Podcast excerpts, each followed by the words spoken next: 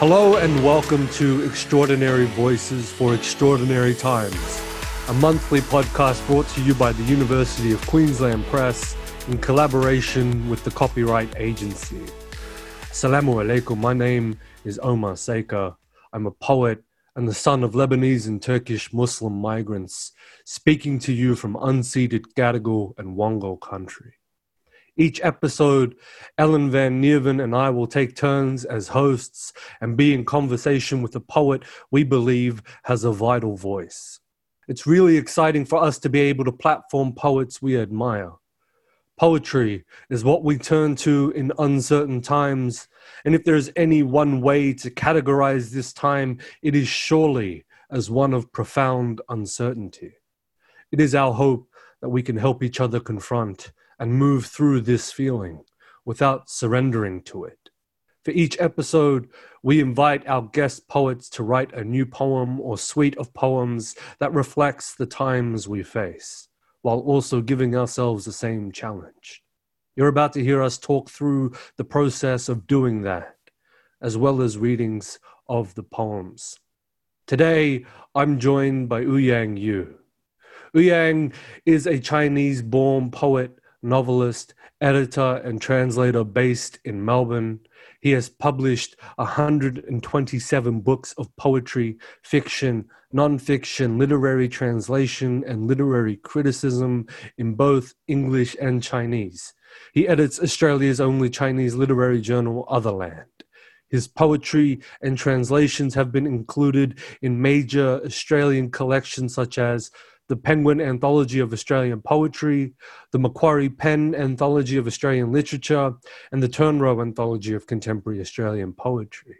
He has two new collections, Terminally Poetic, out with Ginninderra Press, and a chapbook of prose poems called Life After Death via MPU. I encourage you all to purchase those and support this incredible poet. Welcome, Ouyang. Uh, thank you, Omar. You sound beautiful, your voice. I'm glad you like it. yes. Uh, I do. How are you? Tell I'm me. good. I'm good. Yourself?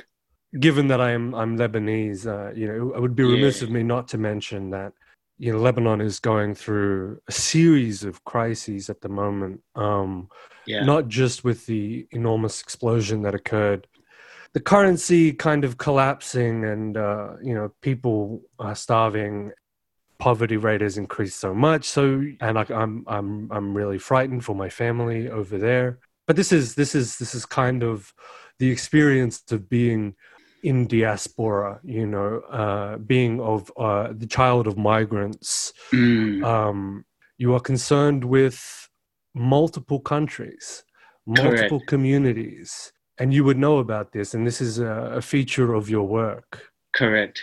Yeah i mean how do you feel at the moment being a chinese australian and and being part of that divide in a time where uh, racism against uh, asian people and in particular chinese is seriously on the rise or seems to be?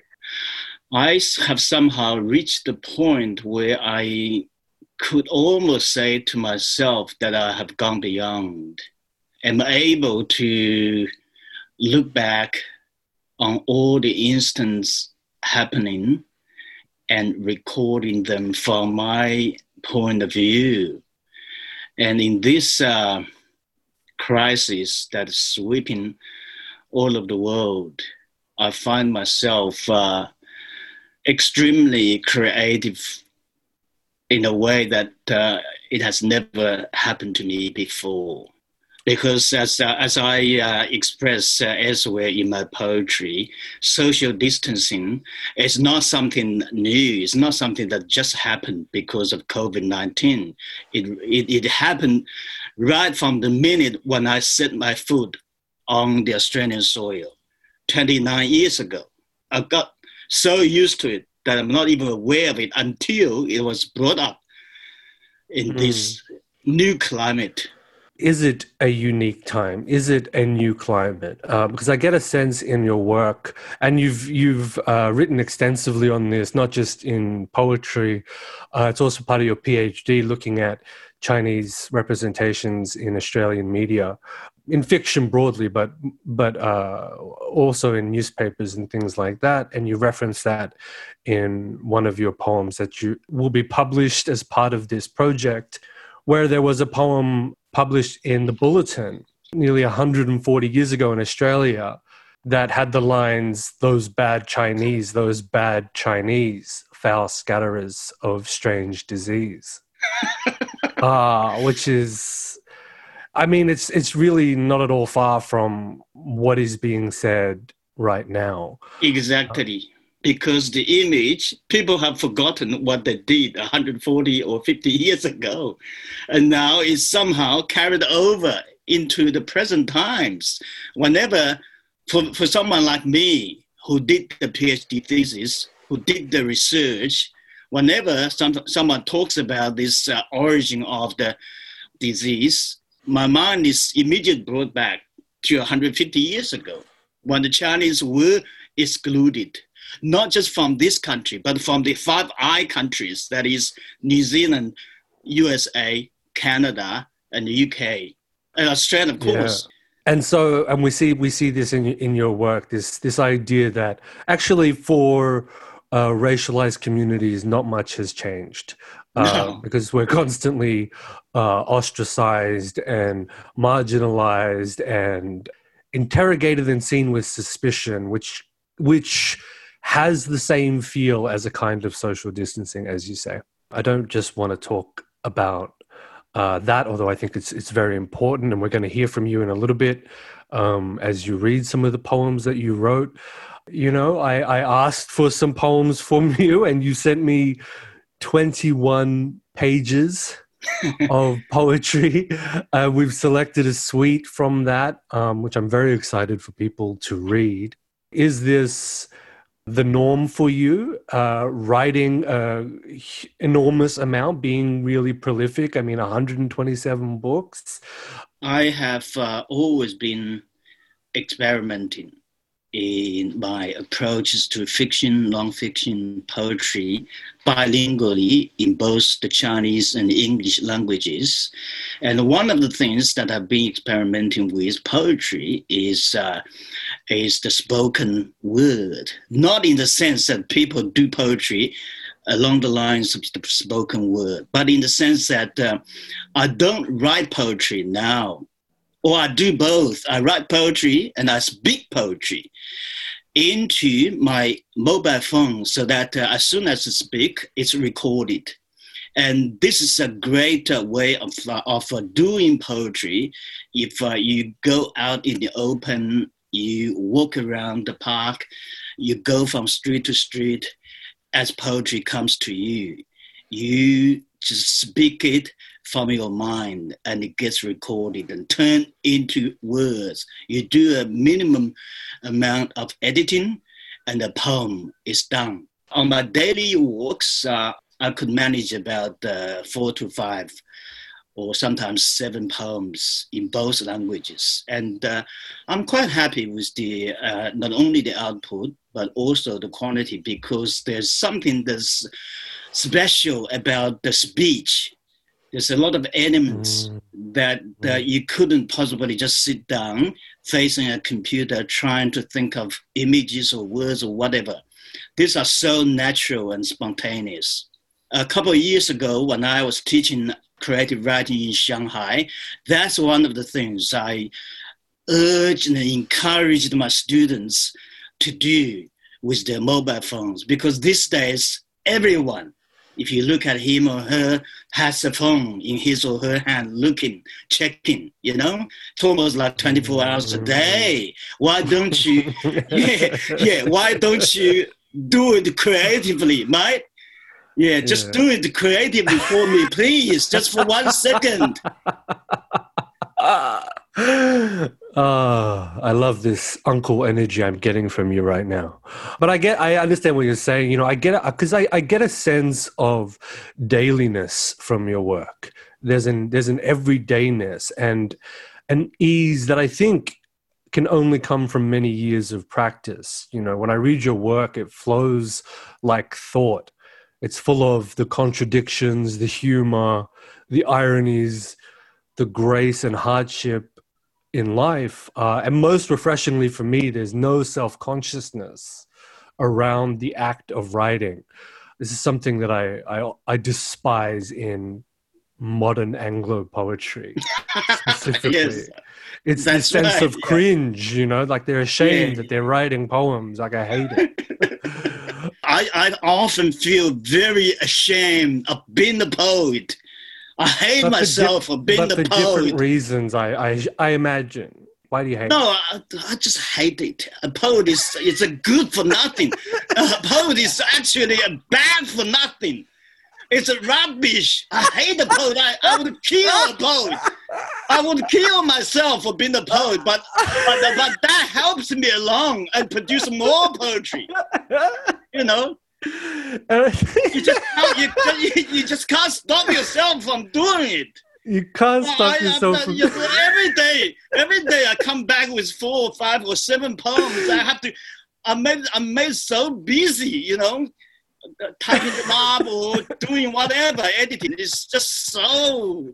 You wonder. You keep yeah. wondering why, but you keep doing it, and eventually, I I use the word breathing because you can't stop breathing. And breathing is the writing of poetry. Breathing is poetry. Simple as that. Just one word breathing in and out, in and out for the yeah. rest of your life until you die and stop breathing. I absolutely agree with you. I understand uh, the frustration that comes with this sense of we can't stop doing this thing. And I feel like the reason you come to resent it in a way is because of how it's treated by society. We understand it as being as essential as breath. We can't stop doing it. We could talk about how, how important poetry has been in our lives, but when we put it out into the world and it gets neglected or dismissed and it doesn't pay you any money and you're constantly doing this thing. It and you can't stop doing this thing even when society relentlessly tells you it's of no value uh, yeah it absolutely leads to loathing. Maybe now is a great and hilarious time for you to read some of your poems for us. All right i'll do that. The first one is the killer virus uh, description it enters by nose, it enters by mouth, it enters by eye or ear or tooth.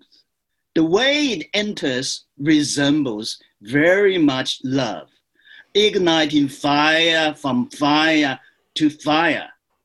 Then it goes into hiding, like love also, not wanting to be detected, least of all known two weeks after it begins ripping, seeing people fall out on the street, putting them away from the locked down cities. For once, streets of the country are thoroughly happy because free from traffic and constant fee, the most resistant part to it. Now, worldwide and most famous, let me welcome it and call it killer verse. The second one is, Yay, I am in despair. There's no incentive. It's been isolation like this ever since I came to this country.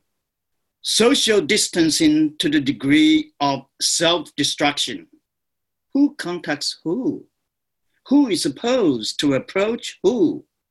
Self imposed isolation, self imposed distancing, self imposed ignoring. To be a migrant in this country is to be a disease, a pre existing virus. Who wants to know who? Who needs who? Am I a fictional character of my own? Am I a fiction of myself? I hear you, I hear you. For you say, why don't you die now? I did see, though, my own corpse last night. People busy moving around me, and I not a word. Is that how post life feels? The chasm is vast. So vast we can't even begin talking, eyes looking the other way, never caring to meet, even in the same city, until the obituary.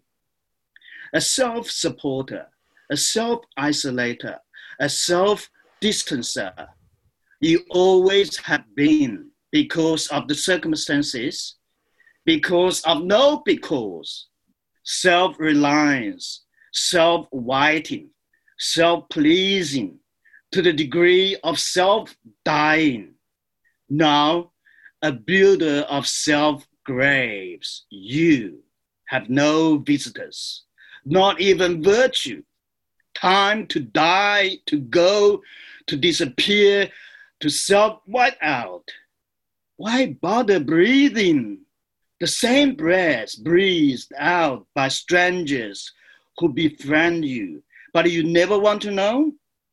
The silence, the quietness, the quietude, the solitude are so oppressive now. Billions of miles unemployed are howling in no sound. Fine with me. It's all fine with me. I'm but another disease that is no longer novel. Quit me in poetry, if that's what you want. Let's welcome vivid 19ism, here to stay and for always. And it's good company, yay! These are extraordinary poems. I'm so glad that you agreed to be part of this project. I love Killerverse comparing the coronavirus to love itself is just so unexpected and apt. Can you can you tell me a bit more about that? Yeah, the COVID nineteen is actually uh, uh, it's it's uh, the best thing for a poet because the COVID nineteen is a poet. He's a, he's a he's an international poet, you know. It kills. He's out rampage. But of course, I'm I'm, I'm joking. I'm joking. Yeah, uh, we need to, we need to get rid of it straight away. We need, but in a way, it sort of works in reverse as an inspiration, a, re, a reverse inspiration for the poet, yeah. for the for the most unwanted thing in the world. I think that's something that uh, I try to do a lot as well, uh, and many poets do. Take something that is causing uh, you great distress or harm that you witness in the world, and uh, trying to transform it yeah. using language. But what I love about that analogy, what I love about it, uh, is that you know you can you can try to protect yourself from love, but ultimately you will always be vulnerable to it in the same way as this in the same way as as a virus. So I thought that was particularly brilliant. And then the the despair in in uh, yay, yay is I mean, it's just fantastic. What is your relationship to editing? Both by yourself with respect to revision and, and also with other editors. So, you spoke earlier about uh, how you find speaking into your phone allows you to create poems more easily now. Do you subsequently change what you spoke wrote? There are two things to be said about editing years ago, I uh, someone from Scotland gave me an interview, and uh, I talked about my own idea of what I term creative mistakes. What I meant was we tend to be uh, an editor whenever it comes to the writing. We correct ourselves, we overcorrect ourselves. However, there are so many mistakes in poetry that are good poetry that I do not want to correct.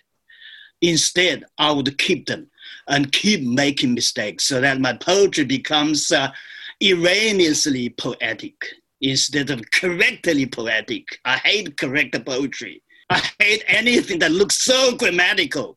It's bullshit for me. I don't want to read anything that is so widely, you know, correct.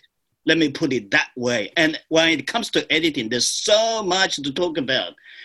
Years ago, when my first novel came out, it was sent to, before it was uh, published, it was sent to an editor, and they somehow had heard from someone else that I was someone who refused to be edited. So they incorporated uh, a clause in the contract that says if the author is not cooperative with the editor, there's no book. For me, the Western version of editing is like the Chinese version of censorship in a way. Wow. This is the analogy I, I can find. But most of the editors I've worked with are good. We, we are cooperate with them. I, I cooperate with all the editors because if I, if I don't cooperate, there's no book. But you're saying there's a there's a kind of editing that takes you so far away from your own vision that it, it, it might as well be censorship. Yeah, but to me, creatively, I find uh, imposing editing close to censorship. I make comparisons. The Chinese editing is no editing. When I translated, for example, uh, my translation of Germaine Greer's The Female Eunuch, the whole woman was published in Chinese. The editor didn't even come back.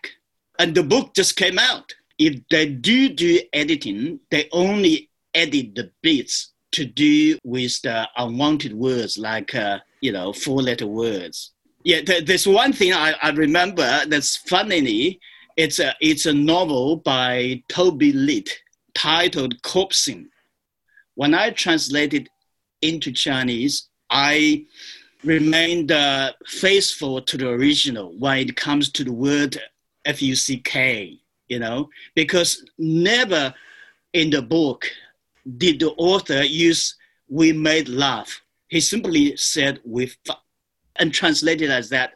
When the book came out, without the editor ever telling me that she was going to change anything, I checked against the original in those sensitive places, and I found they've changed everything to "We made love." I love this idea of leaving mistakes in poetry. I've I've done it a little bit myself, but not enough. Uh, I, you know, I encourage my students to to make as many mistakes as possible if you dare. I'm I'm far too tied to a certain kind of aesthetic uh, and linearity sometimes. And I know one of my friends, a, a, great poet, George Abraham, was talking to me recently about this, embracing the mess um, in poems. And you do that, you do that so well. Can we hear the last one more poem from your suite? Yeah, the last one is titled "They Told Me." They told me to fuck off, to go back to my own country, to be better than I always am, to write to an absolutely acceptable degree, to keep silent when a voice is in high demand, to revise and keep revising until nothing of me remains, to say nothing good about the country where I was born and bred, to always divide me against myself, to stay away in perpetual lockdown. Unless they have a book launch they want you to go to and buy a copy to watch and keep watching their TV commercials. So all you ever think of is buy, buy, buy. To not want to know them because they don't want to know me to remember that people from my own country are never good enough, had to be wiped out one day or subdued as total slaves. To internalize all the anger, resentment, fury, frustrations, disappointments, despair, till I turn into a human sized atom bomb. Thank you. Thank you so much for sharing your incredible work with us. I was thinking I would read my poem that I wrote uh, for this for this podcast now. Yes, please. Thank you. And it's called "Relevant to the Day." July fourth, twenty twenty. after a traffic altercation in Western Sydney. I don't have anything hopeful to say, love. In Bankstown, my cousin was shot in the head. My wife thinks she can have road rage anywhere, wants to know why I couldn't speak. I show her my mouth full of bullets, and she insists some people deserve to be yelled at. Get the finger. I swallow the lead. I'm not brave enough to imagine the future anymore. I lost it when I was 15 and another cousin was stabbed to death on the street. I would lie in bed thinking of graves and sleep without entering either, alone in the awful splendor of night's arms, trying to picture what comes next without success. A twisted adolescence. Now I can dare to see as far as tomorrow, the laundry if the sun is out long enough and the line is free. Charcoal chicken, doom, sex, a wet welt. Still, always in silence, my favorite countryside. This is progress. Millions suffer and die in the course of my progress. I grew up believing this was normal, expected. I want to draw a line from one suffering to another, but people keep getting in the way. I saw a parade of empty fridges in Lebanon yesterday. Prayed one of the sad aunties standing next to the emptiness was not mine. I know distance better than I know her face, and so they all became her. I sent money overseas, or rather through my kinship network, and who knows whose mouth it fed. Cholto, I'm sorry. I know money is not bread. They say a famine is coming. No, spreading. There is always a famine somewhere. I have one deep in my heart I am familiar with ignoring. The motherland is begging her children to return. The borders are closed fridges empty, shelves bare, and I keep thinking, at least one of my mothers wants me now. Or, I'm so full I could vomit, so full I can't move, or, I will go. When I can, I will go and curl up inside one of those fridges. I will whisper, eat as much as you can stomach, sweet siblings, and I will thank God for once that I have to put my body where my poetry is. A reimagining of this poem. I do have a hopeful love. In Bankstown, my cousin was. My wife thinks she can age anywhere, wants to know why I speak. I show her my mouth full of lets, and she insists some people deserve to swallow be led. I'm brave enough to imagine the future. More.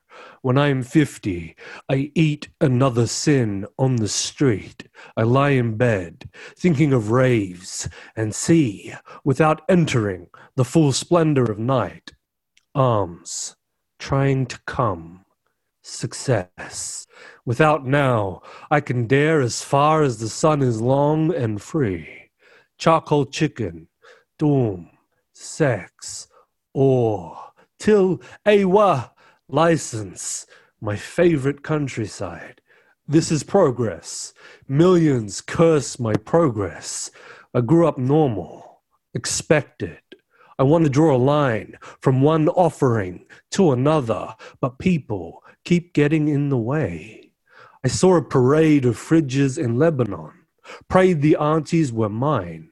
I know her faces better, my kin, all fed.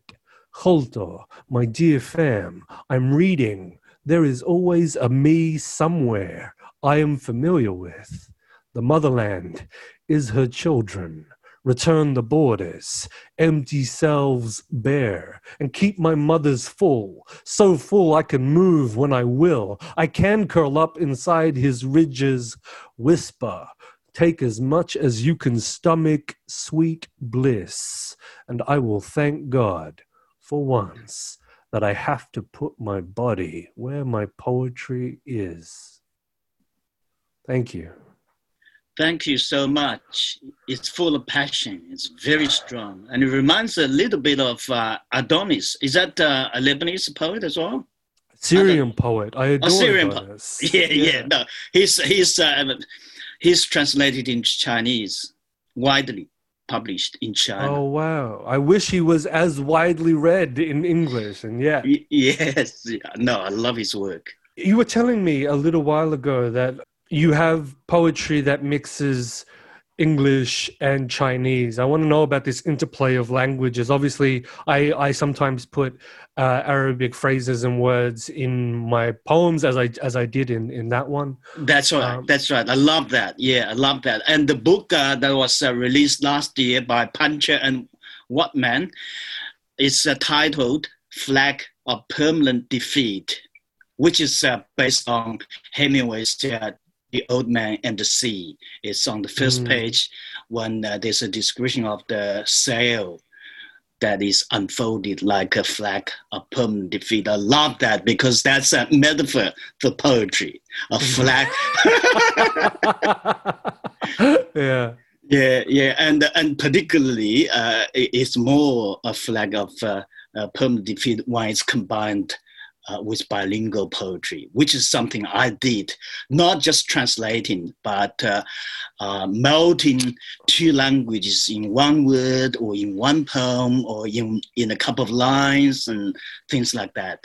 I've been experimenting with that for a long time, and that was uh, the fruition of that. Mm, fantastic. Well, we've hit our limit for the podcast recording. I again urge anyone who is listening to this and anyone who is uh, reading the incredible poems Ouyang has uh, provided us for this podcast, please buy his work. He is uh, an astonishing poet who needs to be more widely read in Australia and around the world. Thank you so much, Ouyang, for, for joining me. Thank you, Omar, for uh, hosting this uh, wonderful program and uh, for reading your wonderful poem. I really enjoyed. Thank you so much. Thank you all for listening to Extraordinary Voices for Extraordinary Times. Don't forget to visit the UQP website, www.uqp.com.au, to read all the poetry from the series and to find out more information about our featured poets. We hope you'll join us next month as Ellen van Neerven returns with all new work.